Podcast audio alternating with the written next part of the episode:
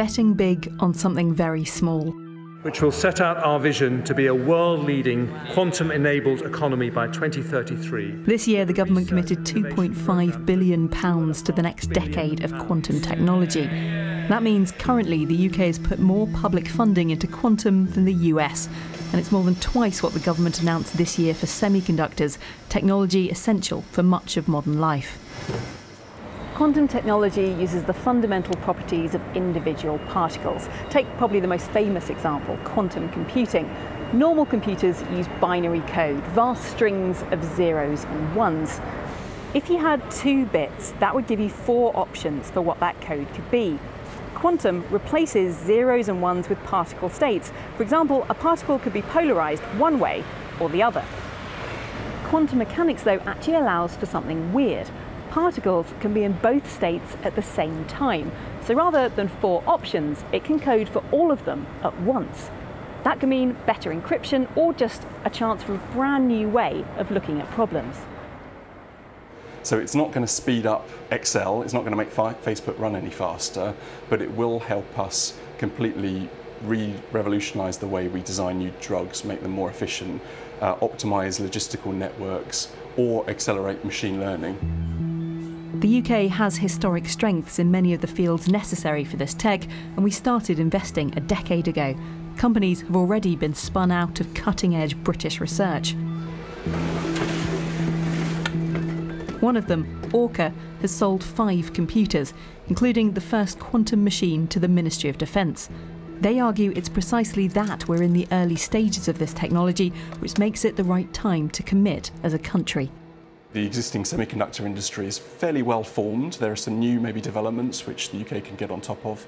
But in general, the main players, the main investments have been made and have been made decades ago. Quantum is a completely new industry. The game hasn't been won. And in fact, the, the game is just beginning. Computers aren't the only use for quantum. Individual particles are very sensitive to their surroundings. In Nottingham, they're harnessing that potential to develop sensors.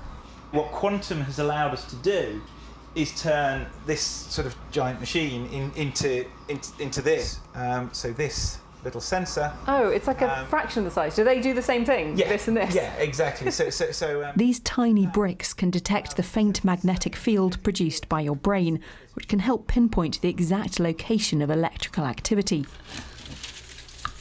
which is useful for studies like this into Tourette's or as part of planning treatment for epileptic patients. Children don't even need to sit still while it happens. So I'll talk to you from the spin-out company here is already selling its technology to large research institutions in the US. Should we look at the PSD plot? Academics say they've been helped by the way the UK's quantum programme has been run. Nationwide hubs were designed to bring together not just scientists, but industry too academia has been driven by the end user, the end goal. So it, it's not the case that you know we, we develop a sensor or system and then try try to dole it out to industry and, and they say, well, it's no use to us. Um, industry have come and they said, this is what we want, and that's allowed UK academia to actually deliver in, in perhaps a way that, that's not been done before. None of this early success, of course, means the UK is guaranteed a thriving quantum industry.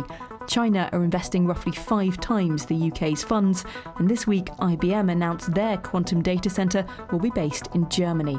To compete, the UK will need to attract talent. The UK Quantum Technologies programme rests on a relatively small number of people. Um, and if, if they do move, then it, it, it does become fragile. I certainly know people who work with me um, have been given very good offers to go and work in, in, in particular North America. Some who've chosen to leave acknowledge the UK was leading the world, but they can also see dreams of a future industry will need more than products. It needs homes for that technology too. I think the UK has been really good in kickstarting the supply chain. It hasn't accelerated the market pull as much. And for that, I think we really need to get the right companies on board. There has been a very notable initiative by BAE, BP, and BT uh, to create a national accelerator for quantum sensors um, to look into the like energy, defense, and communication infrastructures and think about the innovation there. But that definitely needs a program to like make it really happen. I often describe the UK as having a very strong opening game, but maybe not having so much experience at the late stages at the end game when it comes to scaling companies up, maintaining market position and things like that. I think quantum is one of the ways that we can change that. Ash, can you illustrate your controlling for your oscilloscope? Each quantum investment holds risk, but the UK's burgeoning industry argues the future for the technology is a safe bet.